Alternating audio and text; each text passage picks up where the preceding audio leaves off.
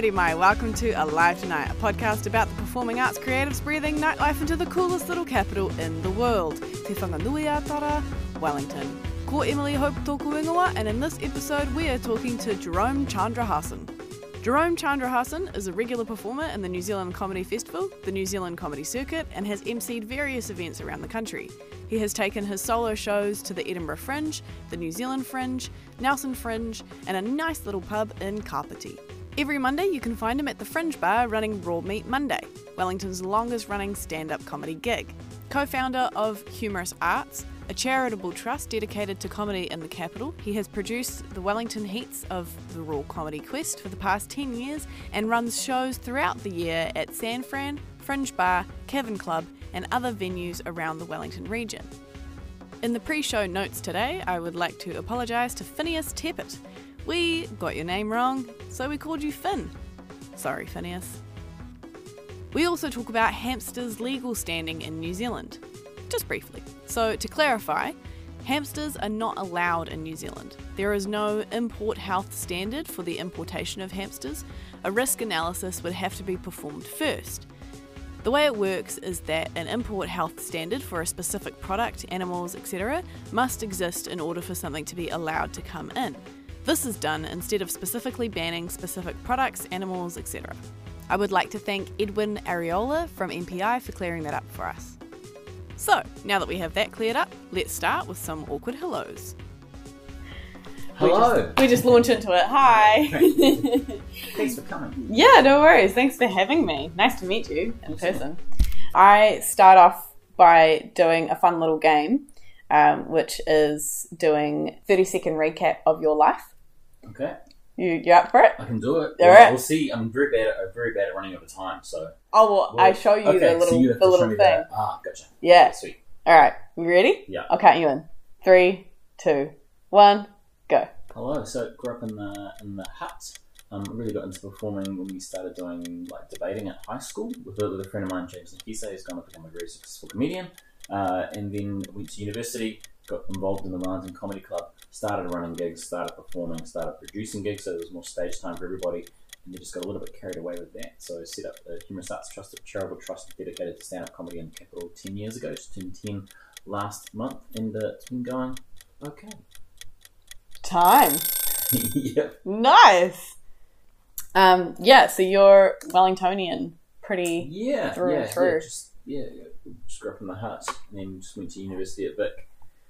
What did you study? of- uh, oh, I did. Um, I was first. I was doing. Um, I was doing introdu- uh, like the first year papers to get into engineering, but then Oh, yeah. uh, I just wasn't enjoying it. So I did a lot of maths and physics and chemistry. Um, and then uh, and then September 11 happened, and so then I took a paper over the summer on just on world politics, and ended up doing a BA in politics as well as the science degree in maths. Yeah. And then I picked up uh, another major in linguistics, Mhm. which was a lot of fun. Yeah. Um, so I really, yeah, I actually really enjoyed linguistics, and I wish I, I wish I'd carried it on because it was just, it was enjoyable. It had elements of maths and it had elements of just talking to people, and a lot of what you're doing like right now, like interviewing people as well, Right. uh, analyzing language, um, that sort of stuff was a lot of fun. Yeah. So I did, I got three quarters of the way through an honors degree in linguistics. I had like one more paper left, uh, but then I just the comedy just got too busy, Mhm. and so so I left it. Yeah. Right. Okay. Mm. Yeah. That's interesting. I also did a linguistics paper. I did linguistics 101. Oh yeah. I was like, ooh, I'm going to do theatre and linguistics. Yeah, yeah. And then I got in there and I realized how science based linguistics was. And I was like, Yeah. oh no. Yeah. Oh. Yeah, is. yeah, there's definitely parts of it that are, especially when it's like yeah, the syntax and the oh, like were you at Vic? Yeah. Right. So did you have like Paul uh, Warren? I can't even remember, Can't remember. Okay, okay, yeah, but he was like his his PhD was analyzing like silences, like he was measuring like the gaps between people's words and how long it took them to pause and what their brain was doing in those pauses and how they were finding the next the next word and all that Mhm. sort of uh, the brain chemistry side of things. Yeah. really intense. Yeah. a friend of mine who got into um, speech language therapy Oh, uh, cool. as yeah. well, and so that's heavily tied in with linguistics. So she was studying um, aphasia. Uh, that's where you might have a, um, a brain injury and Mm-hmm. you lose, you know what you want to say, but you lose access to the words, Right. so you can't connect um, yeah, you can't connect your mouth with, with, with what with the words that, that you want to say, even though you, you, the words are in your brain somewhere. Mm. You've lost the ability to connect to them. Right. Uh, so yeah, that was that was really fascinating. I, I remember her because uh, we were doing these customer service workshops up in Auckland, and I was staying I was staying at, a, at, a, at the flat with my boyfriend, and I had lost my voice while I was doing these customer service workshops on communication. So like I was Oh. telling her like. The, the irony of, of being unable to communicate with somebody when you're doing a customer or a workshop about communication. And I went back to her and I said, Oh, you can't believe how frustrating it is to know what you want to say but not be able to say it. Yeah. And I was saying it to the only person in New Zealand who was doing a PhD on aphasia. She was the most able to understand. so it was the ultimate irony in communicating. Yeah. Did you go to university to um like knowing what you wanted to do out of it? Like No, no. I just I just finished high school and that was just what you did. And so just just went to just went to Vic. Had a, had a vague idea like oh, someone said engineering might be interesting, but I, I wasn't really that passionate about it. So I did. So yeah, I was just doing the science papers in the in the first year. But um, I guess I was quite fortunate because a lot of my friends had to have part time jobs while they were Mm. studying. mm, I didn't have to do that because when I was growing up, I had a paper run like um, circulars, Mhm. so doing circulars from the age of seven to the age of about 20, 21. So I did it for uh, way longer than you were supposed to do it. Like, I, so I did that gig for like 13 years. Um, and, you know, when you're 7, 8, 9, 10, you don't have any expenses. So I was just Yeah. banking all that money. So turn up to university and I had so you weren't spending it on lollies and you weren't spending well, it no, on because it would just go into the bank, and in order back in those days, you didn't have EFTPOS cards. In order to get money out of the bank, you had to go in with your little passbook and hand it to the teller, and they would stamp it, and you had to write out withdraw. It's like too much hassle. Yeah. And um, so I just sort of slowly accumulated. So I went into university, and I was like, oh, like I don't need to work part time. I was I had enough money. I was fine. Wow. Um, so that freed up like a lot of my time Mm. as well. So you could spend afternoons just chatting in the bar or having a coffee with mates or getting involved in, like I got involved in the debating club at university um, for a couple of years and met some interesting people through that. Uh, and then you get you meet you know other actors and you meet people who are doing comedy Mm. and uh, so I think that having that time available meant I was able to um, get involved in those different activities, which, which ended up becoming a career by accident. Right. Yeah. Do you think your creative journey started when you were able to have those conversations in free time, or was there like little, like when you look back in your childhood, where you're like, "Ah, no, I see how I fell into comedy." So yeah, in college, the they they had we I went to St Bernard's in the Hutt, and so there was no like theatre class. It was a very small school, Hmm. but they did have um, debating. They had um, there's something called the O'Shea Shield competition, which is a really big speech Yes, competition. they still do that now. yeah, yeah, yeah, Yeah. still going. Yeah, yeah, yeah. Oh, were you involved in it, or you, you knew people who were involved? I think I knew people who Yeah. were, yeah, Mm.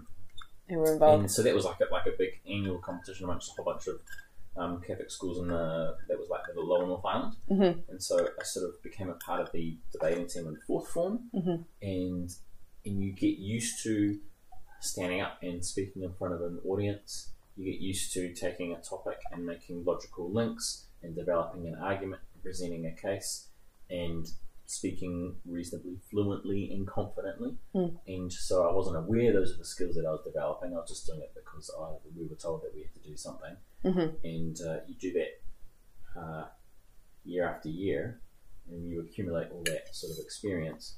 So when I did end up doing comedy, I wasn't going up there blind. I was going up there having, you know, previously been pretty comfortable speaking in front of small groups. Mhm. Hmm. Um, so do you think that structure of like presenting a an argument is that similar to how you present a joke? I think so. Like things have to make sense. Uh, Yeah. Like a, like a joke or a story, there has to be a reason why you're telling somebody something, or why you've included a fact, or why you've placed it in a certain location, or why there are other people involved in the story. Like everything is, there needs to be very sort of logical. There needs to be sort of a pattern to it. Mm.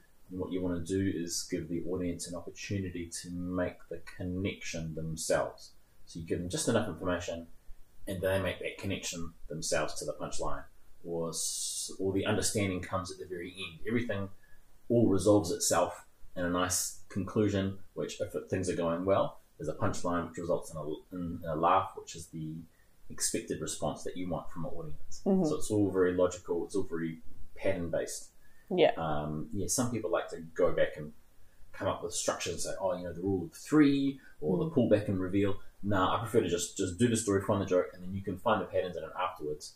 But you should be doing it naturally, or um, like a joke should a joke should sound like you are just telling it at the dining room table. You, should, you should be speaking to an audience the way that you speak to your friends at the pub or, or your mates or when you're having a chat with someone over a coffee, those sorts of things. So you kind of want quite a natural, what my, for my particular style, I quite like being quite sort of natural on stage. Mm. So just like a heightened version of myself rather than putting on a character or um, delivering a performance the way that an actor might have to deliver a performance or Mhm. the way that someone who does Toastmasters delivers a speech. You're not delivering it at this audience. You're having a conversation with them. It just so happens that in this conversation, You're the only one talking. You're the only one talking, and, Gotcha. their, and their only response is, is in laughter or booing or heckling or whatever. But Yeah. just generally it's laughter.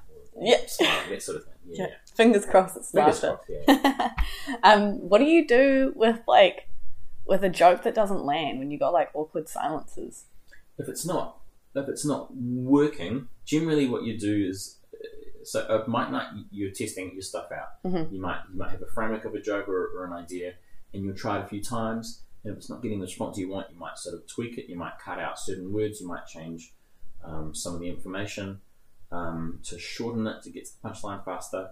And if you've done that three or four times and it's still not working, sometimes you just have to cut it. Um, and that's when you're developing something. If you're in like if you're doing like a like a like a pro gig where you're up there doing your you know you, you, you're doing material that, that you know works, and a line that you've done multiple times before doesn't work, you can just go okay, just move straight on to the next one. Right. Don't- you, sometimes you don't even have to acknowledge it. Right. You can just go oh okay, that's that's the response that they're giving it this afternoon or this evening. Cool. All right. No worries. I'll go on to the next one. If, if you've been doing it, if you've done the material enough times, and you know it's good, you can be confident in your own hmm in your own ability and your, in your own writing, so you don't have to worry about it too much. So then you're kind of just like, oh, the audience might not be warm Yeah, to me might, yet, they might not or be warm to me yet, or there might be some other distraction. There might be some noise from coming in from the kitchen, or they could be too spaced out on account of level two lockdown situation, which happens. Or sometimes, sometimes people have just had a bad day and they're not, not up for a laugh, and you just have to go, okay, that's how it is. hmm Mm. right. Um, how do you deal with hecklers? You don't generally get hecklers in New Zealand. People are very, they're often too shy.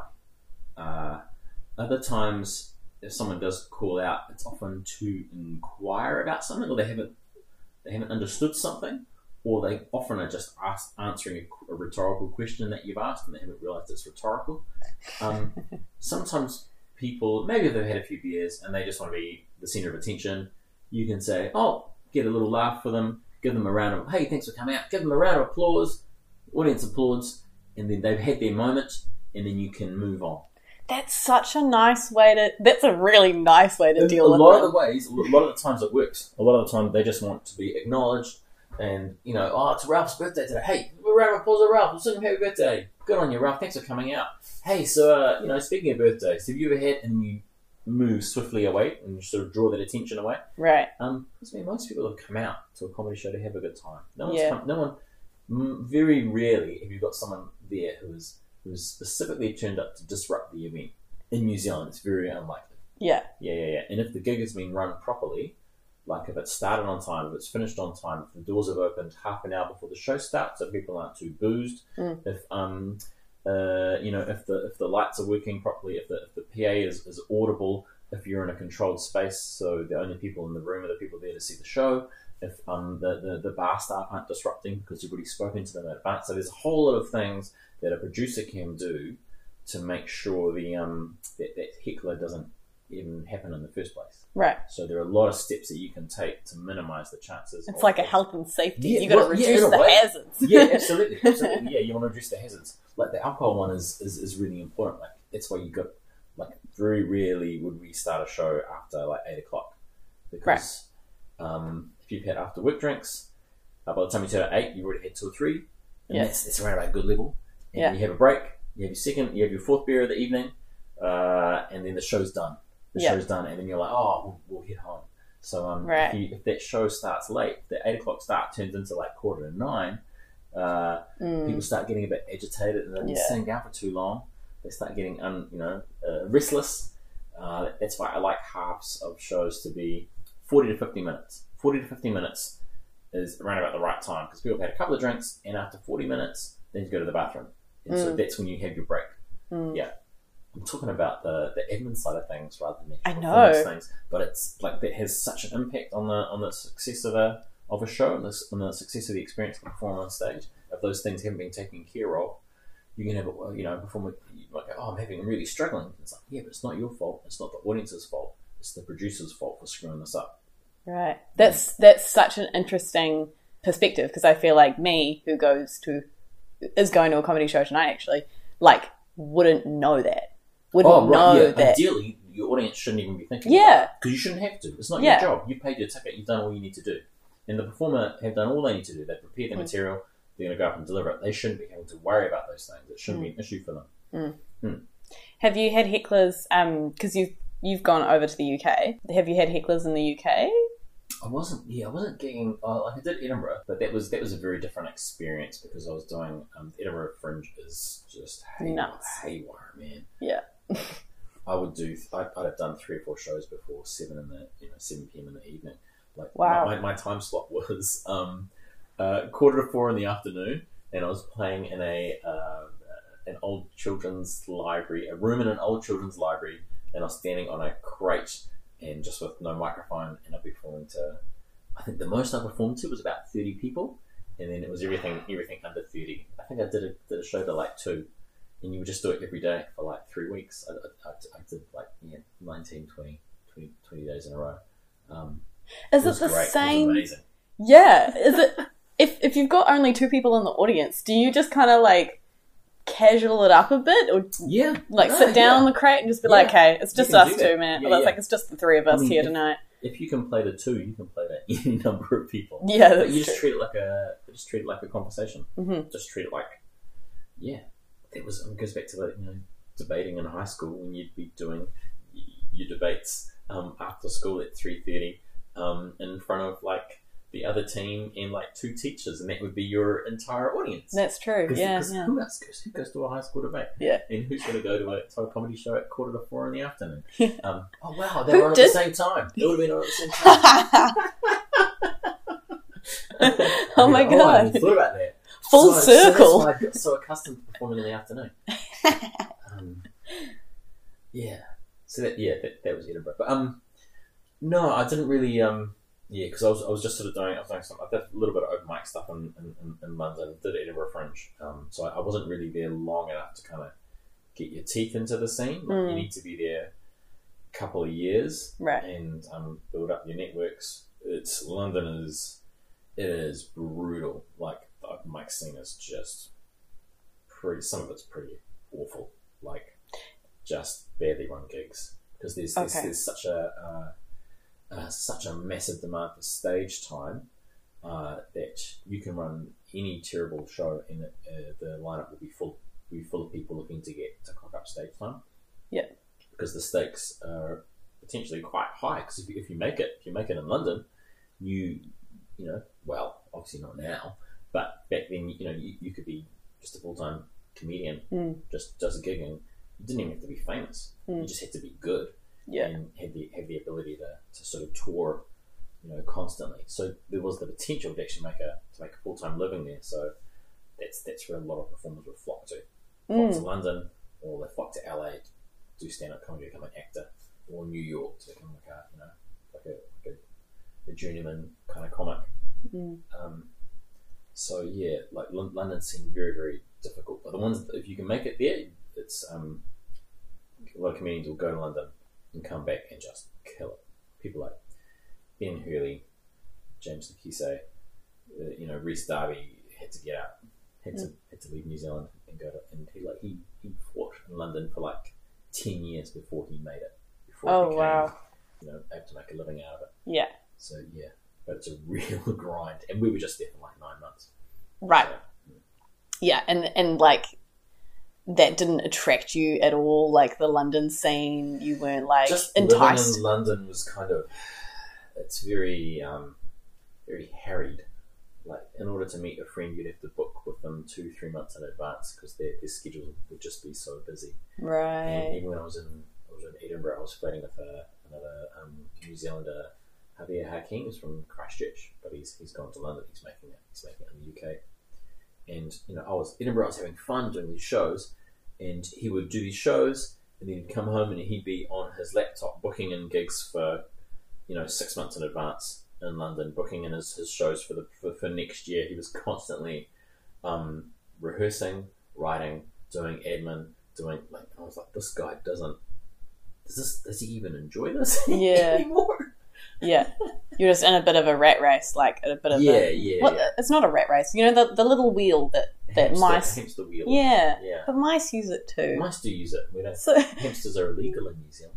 what? Yeah, you can only have guinea pigs. If someone sold you a hamster, nah, that's a guinea pig uh, with a fur jacket on. Um, because Whoa! they're like a a um environmental threat or something. Are for crops, yeah. Wow, I did not know that. Do you have a Okay, Do you have I'm a thing about that? You should make a set about that. No, I think you just, you just mentioned it. I just knew it. I'm okay with that, to be honest. I'll be, I'll be alright. With, with hamsters, guinea pigs do pretty much the same job. Yeah. and, and they're cheaper. They're cute too. They're like their little sounds, and and they get lonely. You have to have two. If you get a guinea two. pig, you can't have just one. You have to have Really? two. Yeah, because they they get lonely and they legit get depressed, and they will Oh. die if they. Really? Yeah, From- like oh my my my auntie has guinea pigs, and she had a guinea pig that was like old and passed away. yeah, yeah. and the other guinea pig was like on its own and she's like i really need to get another one because like otherwise like Yeah. this one might cork it as well just out of Right. sadness and i was like oh my god it's so intense That's like. Yeah but like they just yeah, they have to have community. Otherwise it's like they're like what's the point? What's and i'm just point? like oh my god just running around this wheel for, for who? yeah yeah for whom? No one's gonna appreciate my gains? It's just there's no point. It's oh my god. Well, my sister-in-law has um they used to have like um they're like lovebirds like like like a breed of bird I think it's just called lovebirds and they would always pair up. And, Right. and so they had like a big um, aviary with lots of these lovebirds in it. And then like there was one bird that didn't have a partner and the other birds bullied it to death like that was oh my god the punishment for being single uh, Wow, that's so intense. You're like, don't like they don't like people that they don't like birds that are different yeah. It's like I'm a strong, independent bird, and I don't need no Well- bullshit. Bullshit. you need backup man you can't, you can't make it on your own yeah. um, yeah Oh, oh my word. Yeah. So like London didn't entice you at all. You were like, mm, nah, not for me. No, and, And I mean, then- and also we had to come back because we, um, well, we've got a five-year-old now, so it was like, oh, we had to come back because we're having a, having a baby, so. So I just came back to came back to Wellington, and it was all good. And like, I, in comedy-wise, I came back and I was like, was hungry as well. Like, I really wanted to get out and just just do some gigs and run some stuff and make some things happen. Yeah, good on you. You managed to get on to. I didn't. This is this shows how young I am, but I didn't Hmm. even know that Rhys Darby had like a Christmas comedy cracker show.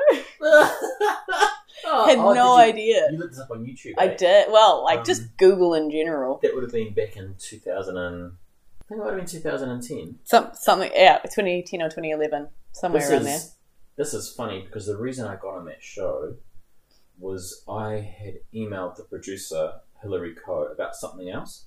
Um, so Hilary Coe used to be the director of the comedy festival when I started. So the comedy festival run by the New Zealand Comedy Trust up in Auckland. Um, and so I knew her and sort of got, got on quite well. And I was just starting up Humorous Arts in Wellington, the charitable trust for stand-up comedy in Wellington. I'd just come up with the idea, and I was and I sort of was asking her for some advice. I said, "What do you think I should do?" And she's like, "It's a good idea. You should do it."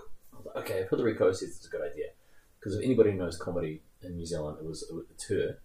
And she said, "It's a good idea." And I was like, "Okay, thanks." And then she said, "Hey, I'm actually organising this this uh, lineup show uh, to be televised with Rhys Darby. Do you want to be on it?" And I was like, "Yeah, sure." so completely, just coincidentally, I happened to email her just at the time that she was um She was trying to she book was people. the acts. Mm. So that was real funny because it was like a, a TV gig, so it's quite a big deal, and you have to sign a contract, and you have to email in like the, the script outlining the topics you're going to discuss Oh, um, really? to make sure that it was uh, like appropriate for uh, broadcast or whatever. yeah. Um, and get got flown up and put up at you know the Sky City Hotel. I remember it was a funny experience because I was just starting out with Humorous Arts Trust, and I I was um, I wasn't poor. I was just broke. I just I just burnt through all my money. Yeah. And so to get to get access to the hotel, you had to pay a um, you know they, they make you pay like a hundred dollar bond for your room. Oh, for your room and, and I was like, right. oh,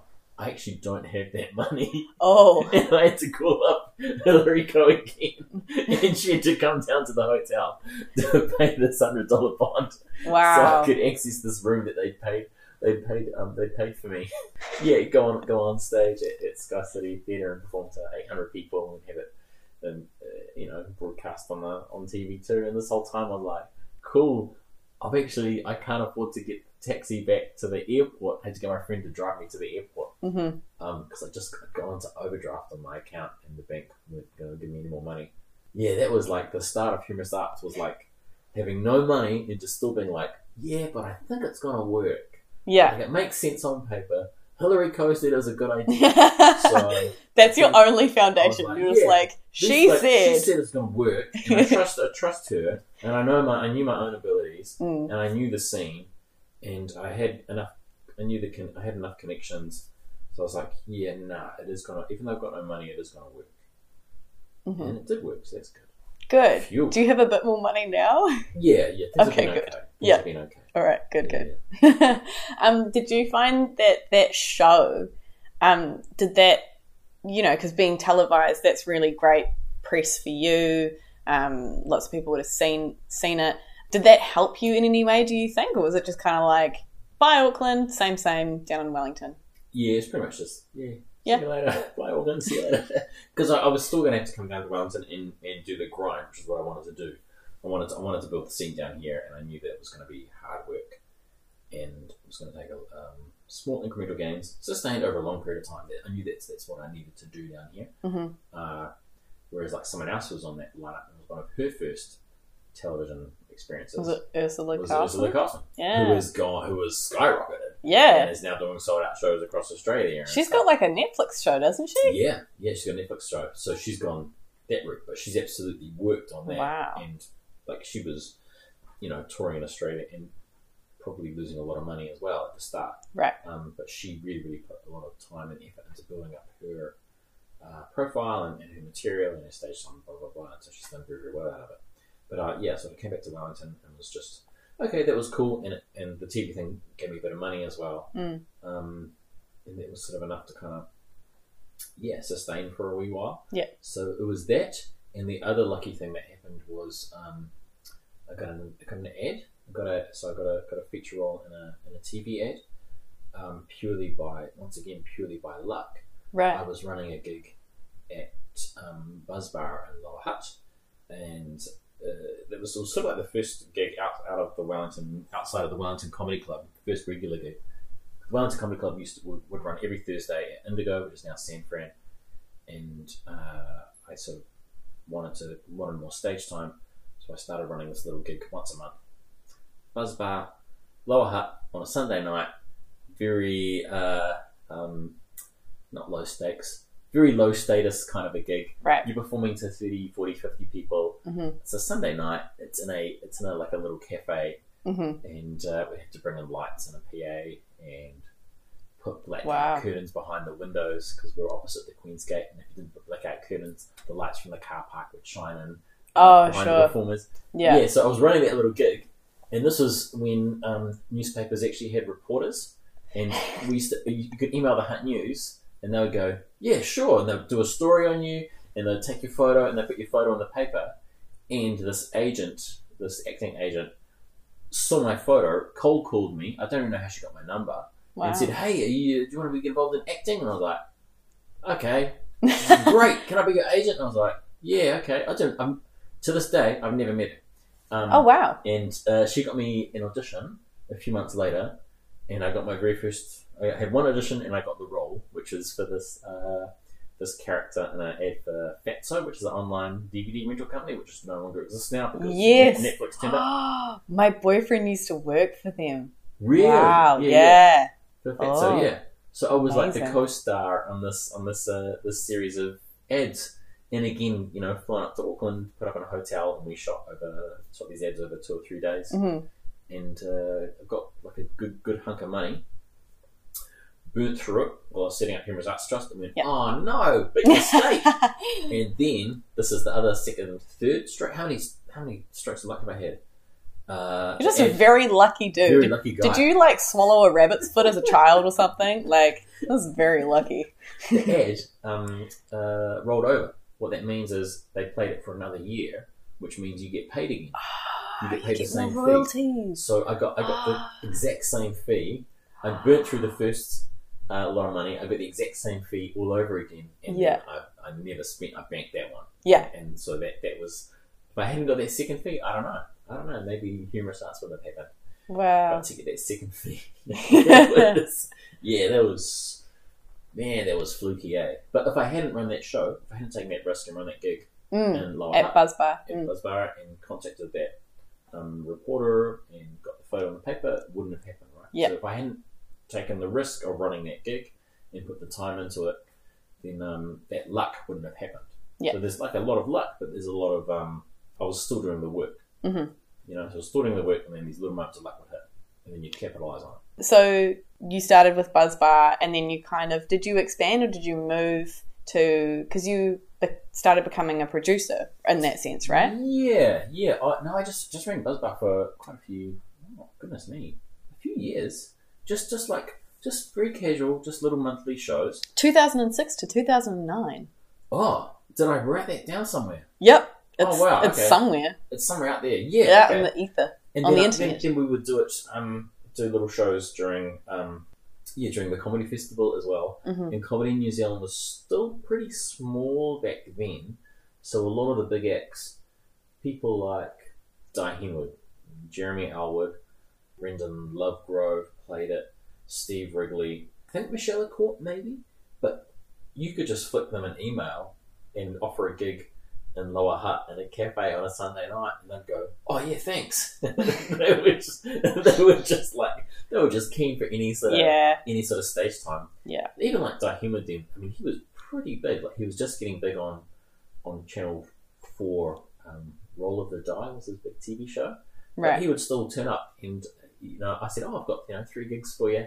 Uh, one is uh, one- is at Buzzbar, and another one is at um, it's a fundraiser for Korokoro Play Centre at the Little Theatre in Lower Hutt." He'd go, "Yeah, thanks," he'd come along and do them. And he's, he was very yeah. They were people who were very generous with their time. I we're paying them too, but they were very generous with their time. Um, whereas Dahimba now he's just too busy, can't, can't Yeah. do that sort of thing.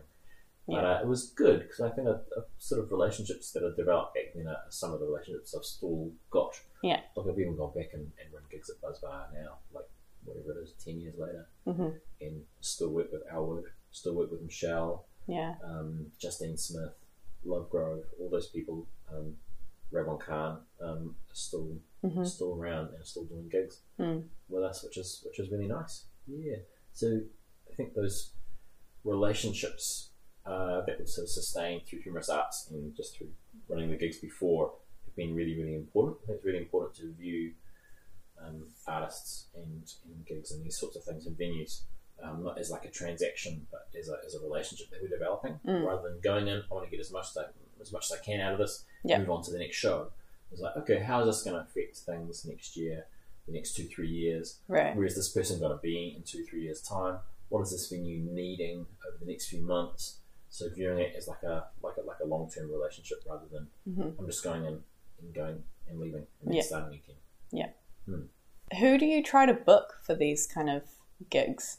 Well, what we've been able to develop over the past sort of ten years is we've got an audience for comedy now rather than an audience for I want to go and see that person I saw on TV. Right. which is a really, a really important shift.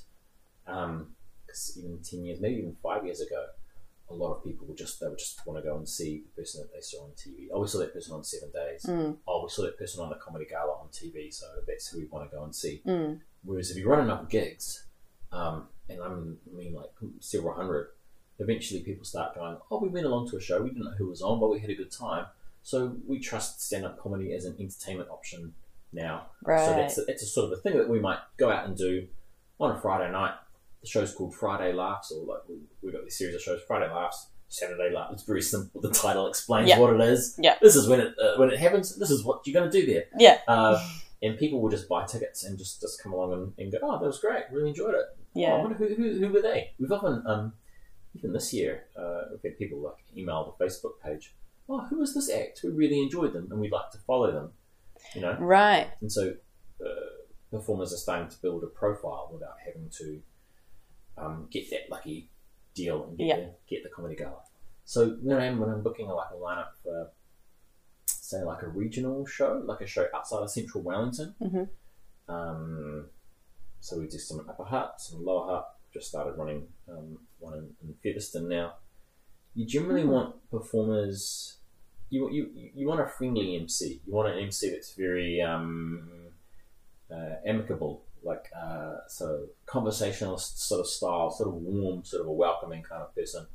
And then a lineup, I always like to have like a mix of different energies. Mm-hmm. So your opening act is you want is like your, your safe pair of hands. This is the, the person that is doing what people expect stand up comedy to be. So Mhm. maybe it's more sort of observational, a few sort of sort of fast jokes, um, sort of really sort of friendly, and then you can have sort of uh, sort of different styles, more sort of sort of deadpan, uh, or um, sort of longer sort of storytelling stuff a little bit later in your lineup, and then you generally close with somebody who's just really really solid, something like a solid twenty.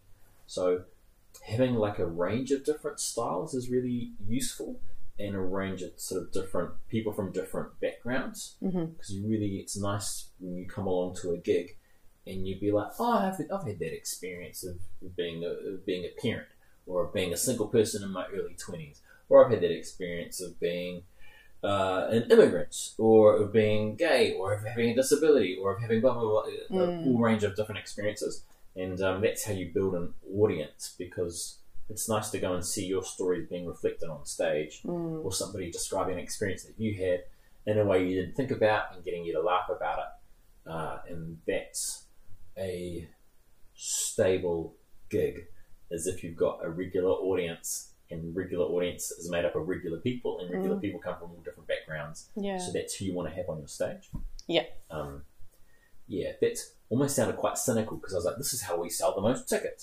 But it's also it's also good like creatively as well. Like that- Yeah. that- that's what a lot of people find creatively uh, um, fulfilling is like telling their own stories Mm. and being able to tell that to an audience that has got some of their people in that audience. Yeah. And so that's sort of more enjoyable, and people will stick around in comedy a lot longer if they have if they're feeling like that, Mm. rather than feeling like oh, I have to go up there and talk about cats are like this and dogs are like this, and ah, who hates Australians? I hate them. Um, which I mean that can be really funny, but if that's not what you're passionate about, you might sort of do comedy for a couple of years and then go, I don't really enjoy this anymore. You know, it's not Right. really it's not really me on stage. Mm. So being able to provide performers with a really varied audience um, gives you a really varied varied um, green room Mhm. and uh, and keeps them around for longer. They start to they start to see comedy as just like a even if it's not a full time job, maybe it's a part time job, or maybe it's like a really fun hobby that they get a lot of fulfillment out of. What What would your advice be then for someone who's like wanting to start into comedy, or maybe they've done a few gigs, but they're they're sort of still kind of starting out? Uh, the, the most important thing is just to keep turning up. Turning up is like 80% of it.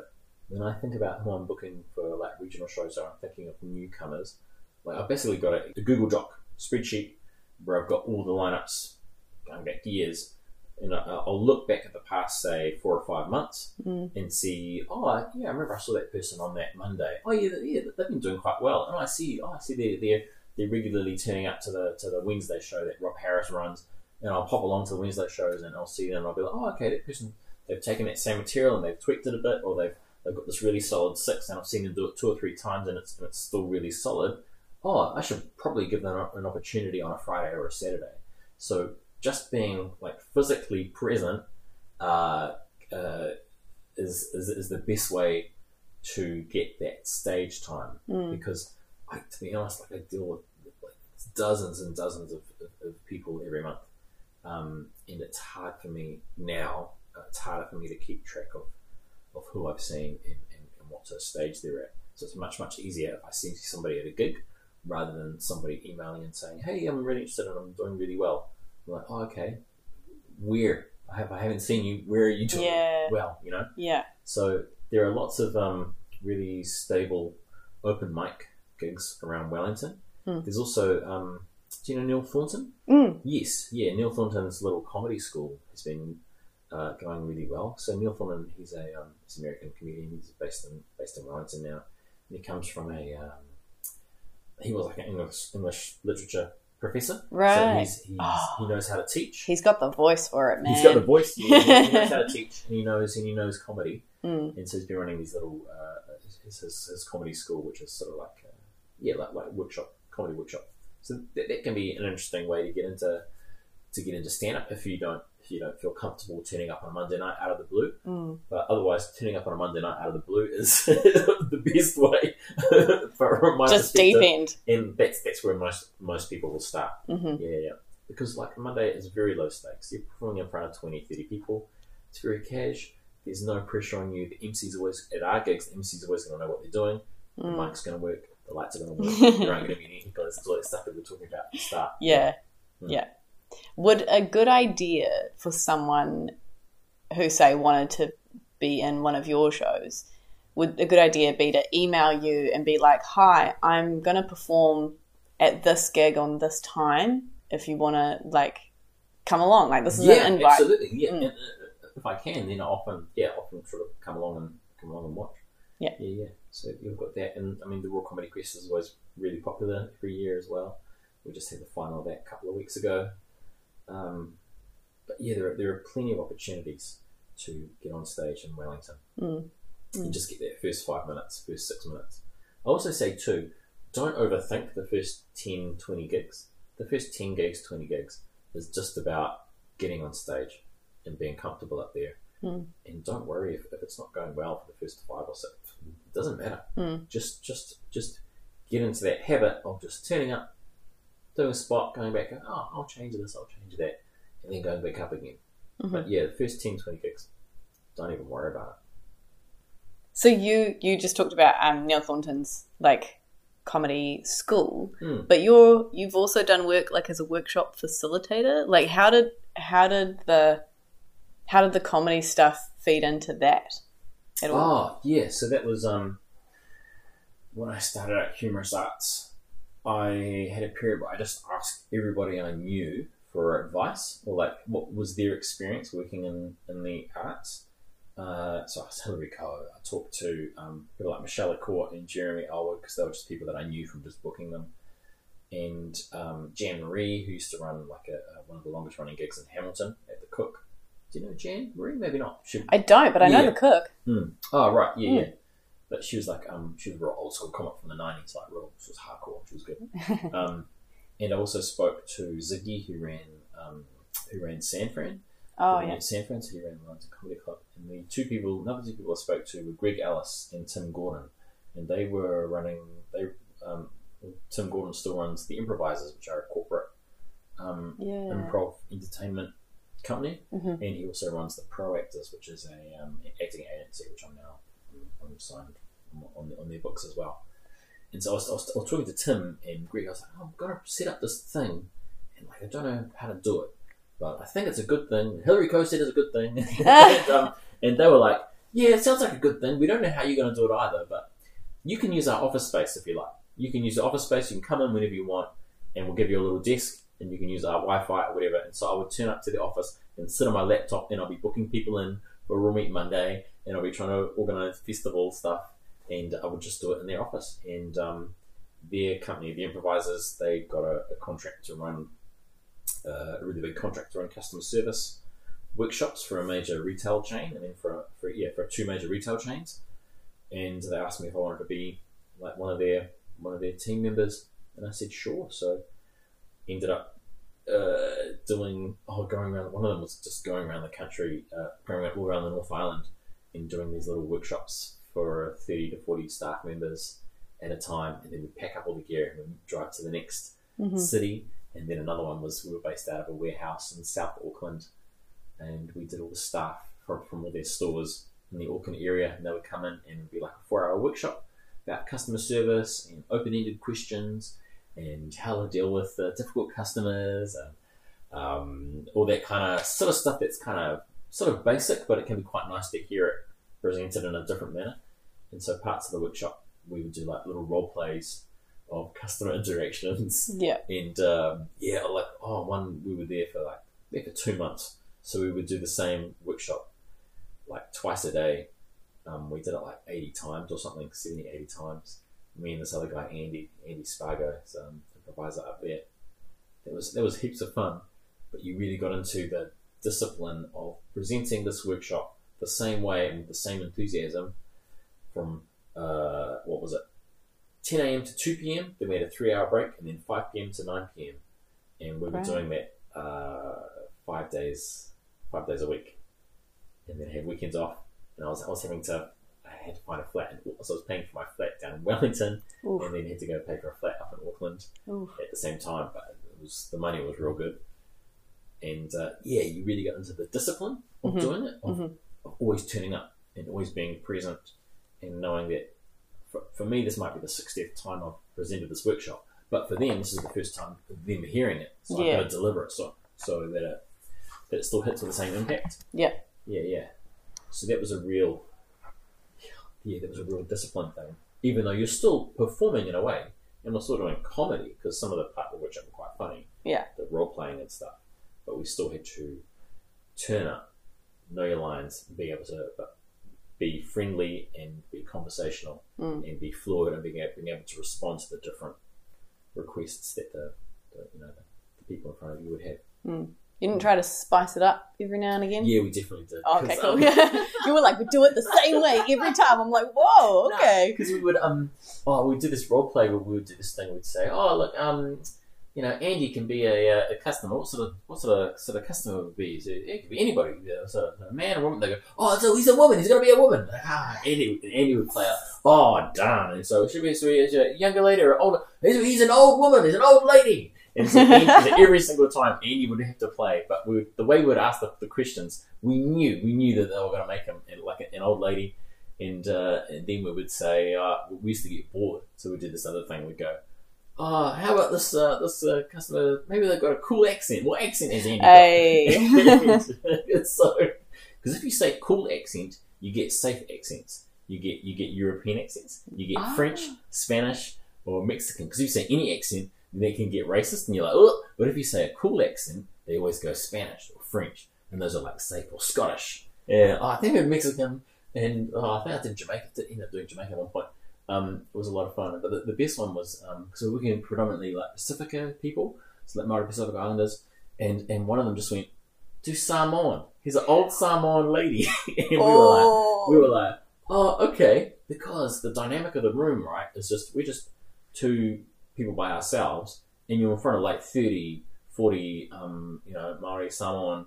So the dynamic is different. Mhm. So for us to do a Samoan accent there is funny. Would have been okay. Yeah. It's funny because it's uh, the, the power dynamic. There's more of them than there are of us, Yeah. and they've made the request. They, Yeah. They've asked us to do it, and so we were like, okay. And so I'll pick up what you're putting down. Yeah, Let's so- try it. yeah. Oh man, yeah. So, so sort of stuff where like it's okay within that environment, but if we would do it outside that environment, it'd be, be weird. Mm-hmm. So yeah, just being being in South Auckland in a warehouse, watching this little like Andy's like like he's white, he's a Jewish guy doing it like a, an old Samoan lady accent, and you're like, this would not be allowed in any other workplace. Um, Was it okay? Did he do all right? Yeah, he did pretty good. He did pretty good. Yeah, yeah. Great. Did very well. It was really funny. We got big laughs. And we got the message across to listening to your customer. Yeah. At the same time. Yeah. Yeah. Great. But yeah, so I did that gig for like two months, and it was um like made enough money that Jess and I like took a holiday around the states. It was great. Oh, we had awesome. like a three week holiday. Mm. After that, it was because we needed it because being away from yeah, we were partners for like two months, two and a half months, whatever. Yeah. Yeah. was- Yeah. But that was just part of the job. It was good. 2013, I guess that was. Hmm.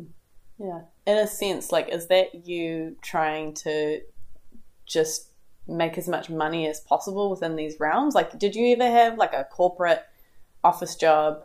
I did back in when I got out of university. Mhm. I went traveling for a bit, and then I got an office job for a year, and um, got restructured, and then got another office job, and then I was just like, "This is dumb. this sucks.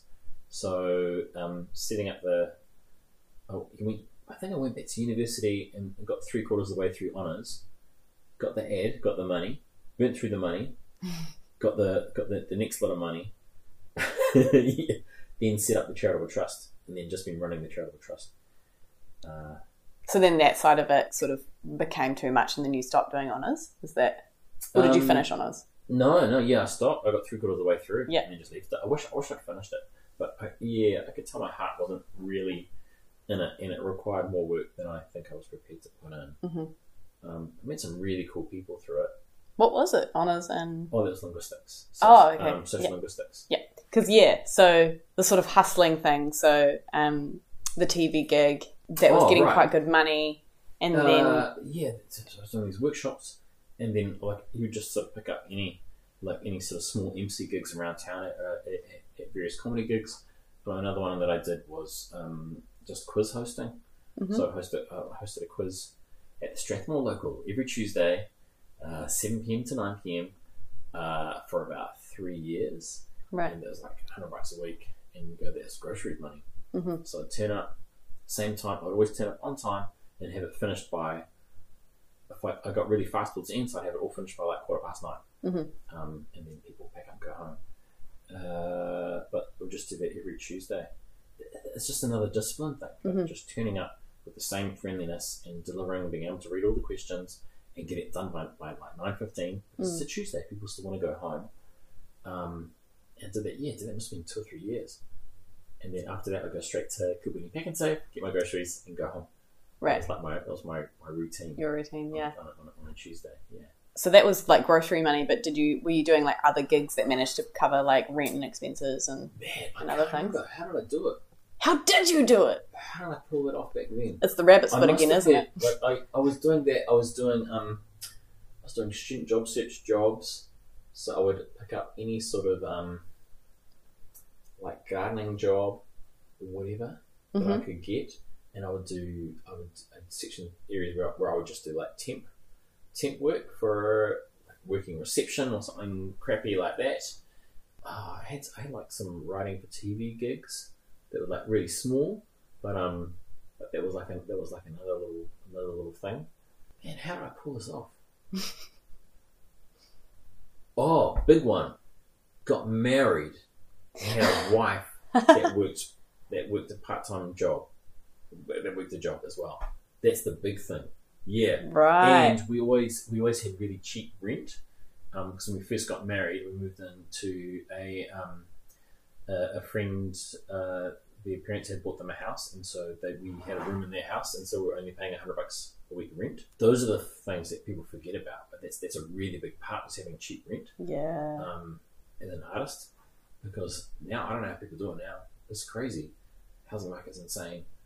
Um, And so when you think about Yen paying hundred bucks a week, and we stayed there for, we were there for like a year and a half, that's that's that, that can be it's a pretty significant Mm. um, saving. Whereas if we were in a regular flat, we would have been paying two fifty or something like that. Yeah. So that's that's that's another thing to, to factor in. Um, then yeah, then just Humorous Arts just started running more and more gigs, and uh, we started applying for small amounts of funding. Um, we'd get you know we'd hit the small creative communities grants. Uh, we ran we ran Fringe Bar as a um, independent venue during the comedy festival When yes, at the moment now, your venues are, are run by the comedy festival, and you have to pay like fixed rates. It's not like you know, something like three hundred dollars a night or whatever. So it's, it can be can be quite expensive. Um, and so in 2011, Humorous Arts we ran. We said, oh, we'll look, we'll look after Fringe Bar. We'll just take a percentage of, of people's door sales, and we'll take care of the tech. We'll take care of the of the door, putting the chairs out, picking the blah blah blah, all that sort of stuff. Mm. Because it's um, it's not a theatre; it's just a bar, right? Mm, They, mm. they make their money from alcohol sales. So we took a percentage of of tickets, and we told the festival that you know that, that we, we're happy to run a fringe bar. We're happy happy for us to, to, to run the venue. Mhm. And so for that, that those three weeks of the comedy, uh, we it during Fringe Festival and during Comedy Festival, and like we saved comedians thousands of dollars in, in venue hire fees, and we were also able to hold several thousand dollars for Humorous Arts Trust that, that we took from the from the percentage stake, which really changed how much shows cost performers in Wellington. So I think a big reason that we had a really strong scene that came out of 2011, 2012, 13 was um, the, the independent venues um, that, that were on in, um, during Comedy Fest. So we ran Fringe by Independent, and then um, Ben Caldwell, who had worked with us at Raw Meat Monday, started running Kitty O'Shea's as an independent venue during Fringe and um, and Comedy Fest. So a lot of performers who got their first um, Comedy Fest experience, people like Rob Harris, Alice Brine, Adam Wright, Nick Rhys Smith, um, who went on to do really, really well in comedy. A big part of it was having venues that were being run by comedians rather than being run by uh, Trust. It's based up in Auckland. I love the Comedy Festival and they do a great job. But at that particular time, Wellington Comedy really, really needed those accessible venues. Mm. And then with stand up is the setup's very, very simple. Mm. It's, it's a good mic, good PA system, lights, seats that are facing the stage. We don't have the same we don't have the same costs that theatre does. We don't have the same costs that, that musical or a band or other things have. Yeah. And so the, the venue costs should reflect that. Mhm. And that's what I think we did. And that made us quite a bit that made us a decent bit of cash Mm. and it saved comedians thousands of dollars. Mm. And that's that seven comedians thousands of dollars is where a lot of Wellington comedy came from. Yeah. Yeah, we were we're gritty, eh? Like we'll just we can cut, we'll cut it. We can cut costs, we'll cut. Yeah. I've been dodging the humorous arts trust because I did want to. I do want to talk about it, but I feel like that time has come now. What is the humorous arts trust? So we're a charitable trust. We started in 2010. So originally, it wasn't even my idea. It was originally Mary Lane and Derek Flores. Derek Flores is an um, amazing improviser down in Christchurch, Mhm. and Mary Lane is a theatre producer and um, and artist. And they had this idea of setting up a setting up a trust to support comedy in Wellington. Because what would happen is someone would be running gigs at the Wellington Comedy Club, and then they'd leave Wellington because that's the natural progression, and then the whole thing would collapse, and then we'd start again with a new person. Then that person would leave, and then it would collapse again. And it was we just kept collapsing, and it was it was stink. and Derek had just moved to Wellington, and he set up this open mic night. Raw Meat Monday. Mhm. And uh, him and Mary Lane got on quite well together, and they said, "Hey, you know, we should, you know, set up this trust." And they asked me to help out. Mm. I was like, "Oh, sure, I'll help out." And then, whatever reason, Derek, so he left, and then Mary Lane, it was, um, I think she got caught up with other projects, and uh, and it sort of collapsed. And I went, I'm sick of this thing collapsing. I think I'll get my old school friends together, and we'll set up a new one. So I got my mate Jim Stanton, whose house uh, Jess and I moved into. Oh, sure. Yeah. yeah, yeah. I don't know if you know her. She's a, she's great. She's a comic in Wellington comic. She's just coming back into the scene. Jim Stanton and another friend of mine, Mate Hapaku, who I started out in comedy with. And we were like, we don't know how to do this, but one of our strengths is if we don't know how to do something, we have no shame in asking for help. So we went to a lawyer and we said, hey, we want to set up a charity for comedy. Uh, how do we do it? And they Yeah. were like, oh, we'll just do it for you. I was like, great. How much did that cost? Fifteen hundred bucks. Like, okay, we haven't got that money, but can we pay you later? And they said, yeah, sure. Right. So we put the ticket price up, and, uh, Ah. and slowly saved up a bit of money, Yeah. and then paid off the lawyer. But that's the best money we ever spent, Right. making sure that it was legit from the start. Yeah. we registered Charities Commission, DIA, um, IRD, uh, registered as an employer. Mm. So all our comedians are paying tax and stuff. That was the best money we ever spent. Um, fifteen was that fifteen hundred bucks hmm and um, so ran set it up as a, as a as a charitable trust because the goal isn't to to make a profit. The goal is to was to build the community. They, they were charitable reasons. Yeah. Um, you know, supporting pe- people in their art, connecting them with producers, building networks, that sort of stuff. So it wasn't like this is a business, and at the end of it, we're going to sell this business. Mhm. It was like we're going to build this organization so it can support Wellington comedy. So if anybody leaves, comedy can carry on. Someone else Yeah. can pick it up for the Mhm. role. Um, so that was 2010. In 2011, Fringe Bar is an independent venue. That was our first big hunk of cash. I remember that when the money came in, it was like five, six thousand dollars. I was like, oh, okay, save it. Like, Yeah. because my whole thing from the beginning is just like, you never know, bad things are going to happen. Yeah. we're gonna we're gonna save this money, and so Yeah. we always ran real tight budgets. Um, we always honoured all our performer fees. It's a really, really big one for me What's your performer fee? depends depends on the nature of the show but like for emceeing root monday it's 125 bucks right so for a monday night two hours, and you're you know you're emceeing 10x for a ten dollar gig, Mhm. 125 bucks. That's that's pretty standard, and then um, sort of goes up from there. Mhm. And then if, if you're just doing comedy for the first time, you know, or like you're doing your first paid spot, if it's like a six minute spot as part of a lineup show, that um, the minimum one is 50 bucks before tax, and then it sort of goes up from there. Right. So yeah, everything there, and then if we're booking corporate gigs, it gets a bit different. Yeah. because uh, it gets sort of commercially sensitive around those amounts. Yeah. Also, you're just like corporate. Give me your money. Yeah, yeah. you've got to be yeah, you've got to be careful because you, yeah, you do need to pitch things appropriately. Like a gig that's playing in a forty seater or fifty seater room is different to a gig that's playing in a hundred and fifty seater. Mhm. Is different to a gig where a client has um, has booked a performer to perform to their team of architects or builders or whatever, Mhm. and the budget's going to be different. But it's um yeah, we pay pretty, pretty fair rates, Mm. and we also guarantee them as well. So if the gig is cancelled, you still get paid. So when COVID Right. ha- happened and we had to cancel some gigs, we still paid all the performers, Right. which is not. It's actually not usual in this industry. People just go, "Sorry, get cancelled. Catch you later." Yeah. Um, but I always like to to know that we've got money in the bank to pay for all the shows that we've got running. If anything happened, anything Yeah. bad happened, so we never take too great a risk. The shows that we're running now are helping pay for the shows that are going to happen next year. Yeah. Yeah. Yeah, yeah. It all just kind of comes back into that pot. comes back into the pot and, and sort of keeps things sustainable. Mm-hmm. So that's that's I mean, we've run in excess of a thousand gigs over the past few years. Mm-hmm. So it's it's it's a decent amount of stage time, and that's that's it's, it's a fair it's a fair whack of money. Mm. Like Raw Meat Monday, which is just a little open mic that no one bothers about. By the end of next year, would have paid total in excess of hundred thousand dollars into comedians' pockets. Mhm. Um, but you don't even notice it. Yeah. It's 120, 125 bucks at a time. Yeah. Um, but small and sustainable outperforms big and fancy on the in the long run. Slow, slow on paper run, slow and steady accumulation, accumulation. Um, just like the quiz night, slow and steady. Just yeah, Yeah. That's that's that's our whole vibe, and that's, that's how we managed to keep going for so long. And that's where all these performers come from, and that's where they get all that stage time. It's Mm. just small, slow, steady. Is that sort of? I mean, when we were emailing, you're like, "Oh yeah, I'm working from home today, so like this will be a good time." Are you working on Hat Humorous Arts Trust? Like, is that the the thing that sort of keeps you most busy now? Yeah, yeah. So we've got a series of sort of gigs coming up this month. Bring back the Wellington Comedy Club, which is going to be on San Fran. I've got the show in Featherston. We've got a show in Upper Hutt coming up. Um, I've got sort of uh, um, grants that I need to apply for Mm-hmm. to keep things to keep things sort of ticking over. Mhm. Uh, yeah, yeah, yeah, and just paying everybody's invoices.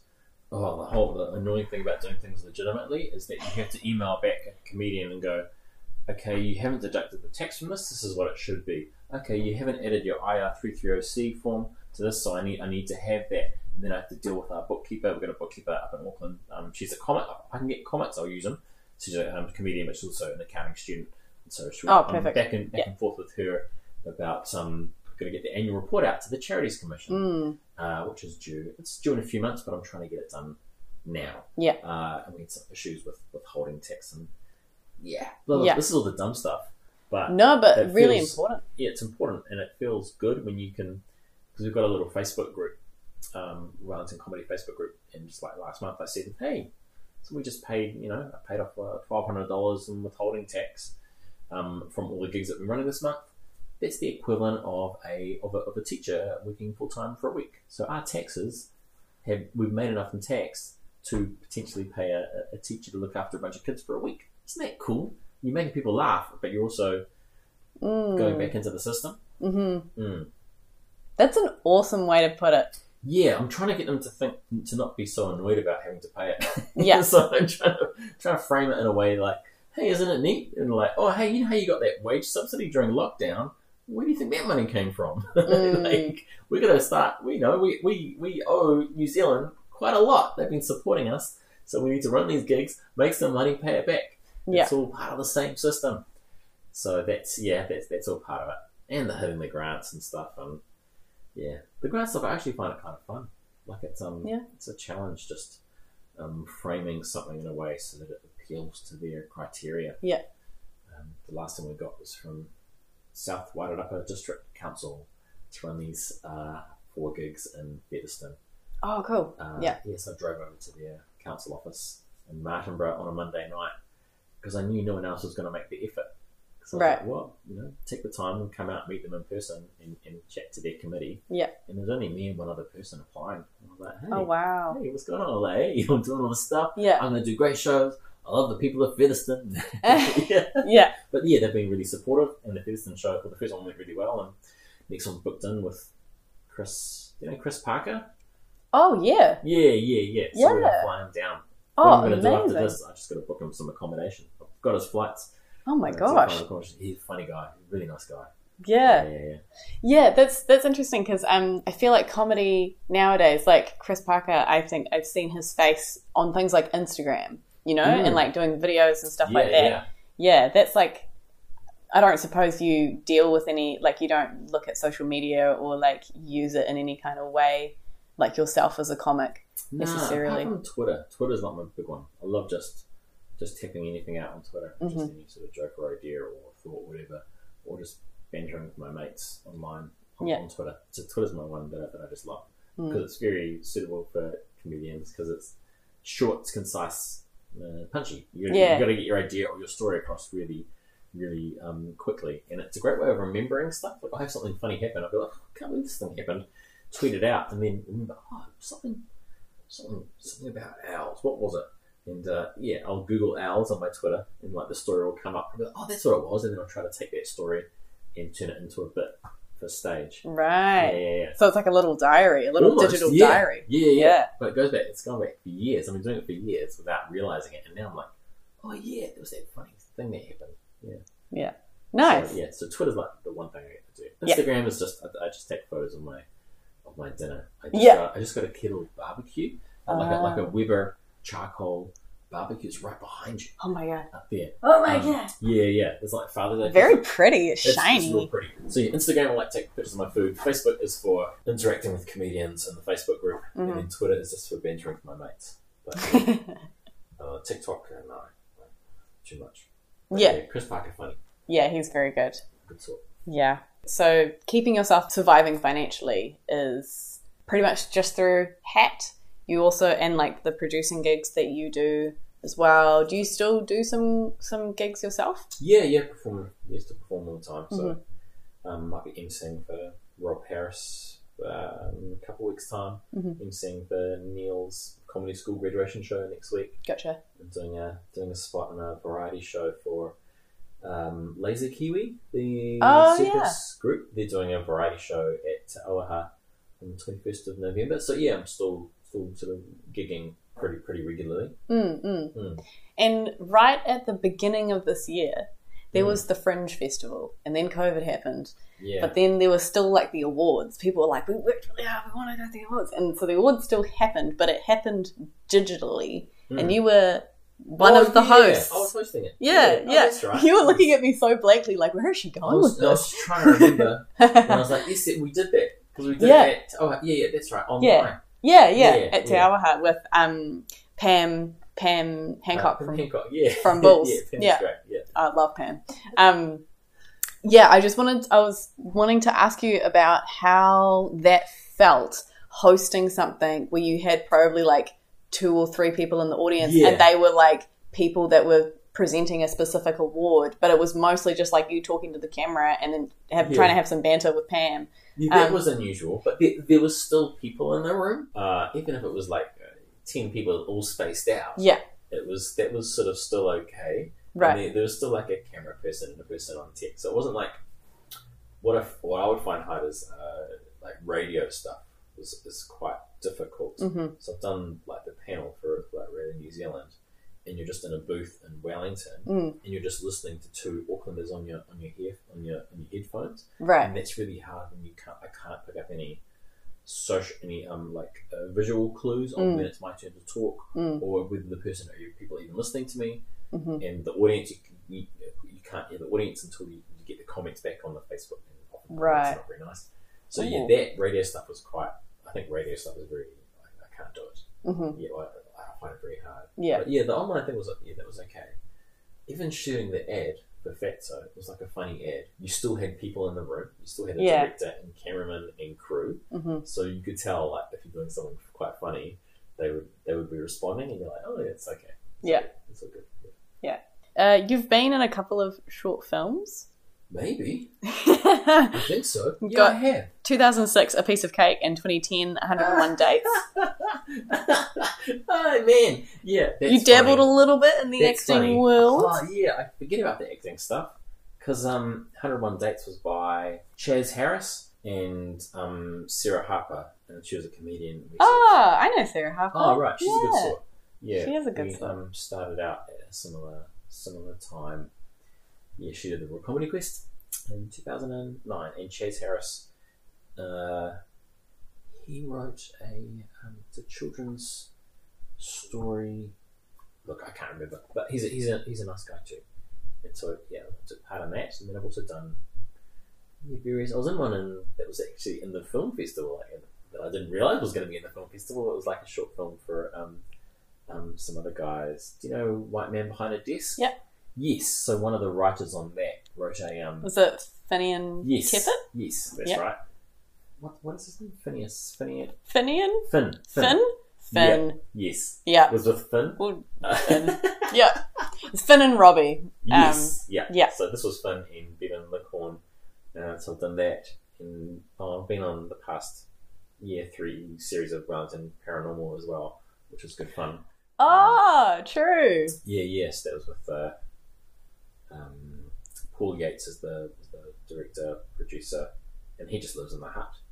And Right. Jemaine Clement is just like he was just he was just the he's Wellington comedy, so everybody knows everybody. Yeah. So I used to go and watch Flight of the Conchords back at San Fran, at Indigo with like 30, 40 people hmm back in the day. hmm Uh, I've emceed for them too once, like many years ago. We had a musical comedy night at Fringe Bar on a Monday, and we didn't announce that they were on, but we got out, and the place just sold out like in no time at all. Yeah. But yeah, Wellington Paranormal was really cool.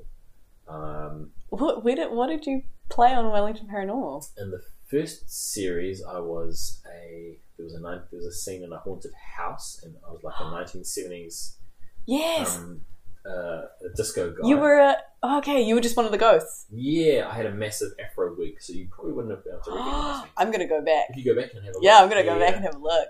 I love that episode. It's one of my favorites. Yeah.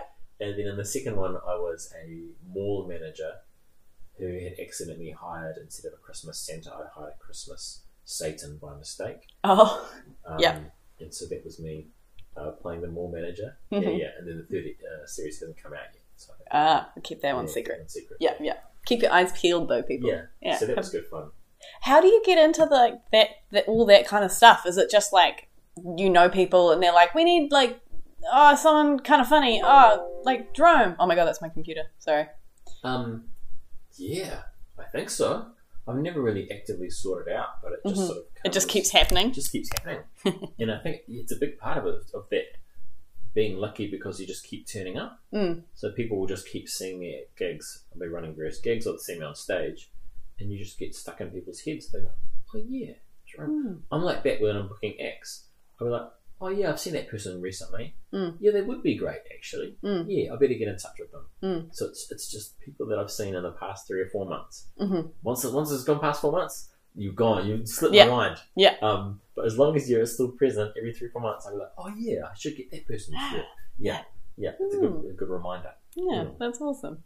Um, that was my computer telling me that my battery is running low. But that's fine because I feel like we've covered pretty much everything. Um, we'll finish quickly with a couple um, very quick. I'm going to give you like 10 seconds um, to answer. Um, so, first one what do you think Wellington does well at in terms of supporting the arts? Uh, So this, is, this, yeah, it's a good small sort of communities uh, uh, quite well. Like I hang out with, with poets, um, the improv people, uh, comedians, and they, they, they've all got really nice little networks. Bats is great too. Bats is a great location. Nice. Hmm. That's good job. Um, and then, what do you think Wellington could improve on, or how would Wellington support you more in like the comedy sphere? Ooh, I need to diversify what humorous arts does into possibly some more sort of commercial areas. Mhm. I'm thinking advertising. I'm thinking marketing.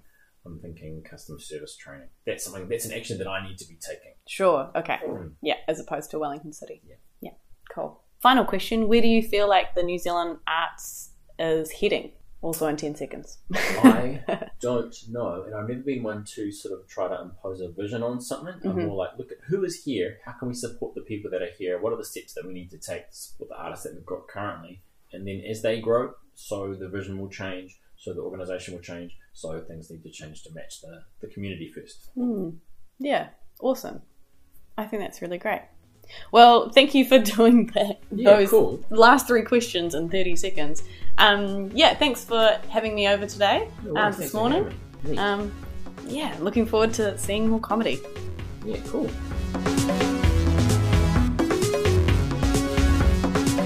Thank you, Jerome, for your constant enthusiasm and work in the Wellington comedy space. Upcoming shows Jerome is in Idiom, a variety show at Te Auaha on Saturday, the 21st of November, hosted by the circus trio Laser Kiwi. Tickets from eventbrite.co.nz. The Menagerie, a variety show at the Opera House, Saturday, the 13th of February 2021. Wahey! With host Susie Ferguson from RNZ's Morning Report. Some shows that Jerome is producing The Wellington Comedy Club, Thursday, the 22nd of October at San Fran with Jeremy Elwood and Li'i Alai Moana. Saturday Laughs, Saturday, the 31st of October at Mayfair Cafe, Upper Hutt with Eli Mathewson. Raw Meat Monday, open mic comedy, 8pm every Monday at the Fringe Bar. So if you were really looking for something to do tonight, you could go tonight. Links to all of those events in our show notes, or you can find them on eventfinda.co.nz. If you want to follow Jerome on the socials, he's got a Twitter at Jerome Chandra and a Facebook, Jerome Chandrahasen Comedy. Links to both of those in our show notes. Alive Tonight is a hopeful production created by me, Emily Hope, with the help of Anastasia Matani Roberts. Our original music is by Liam Reed. Our cover art is by Cosmo Bones. You can follow us on Facebook and Instagram at Alive Tonight NZ. Hit subscribe or follow us on your favourite podcast platform. If you're listening on Apple Podcasts, please leave us a review, as this helps other listeners find us. Thanks for listening. Kia ora! Noho ora mai.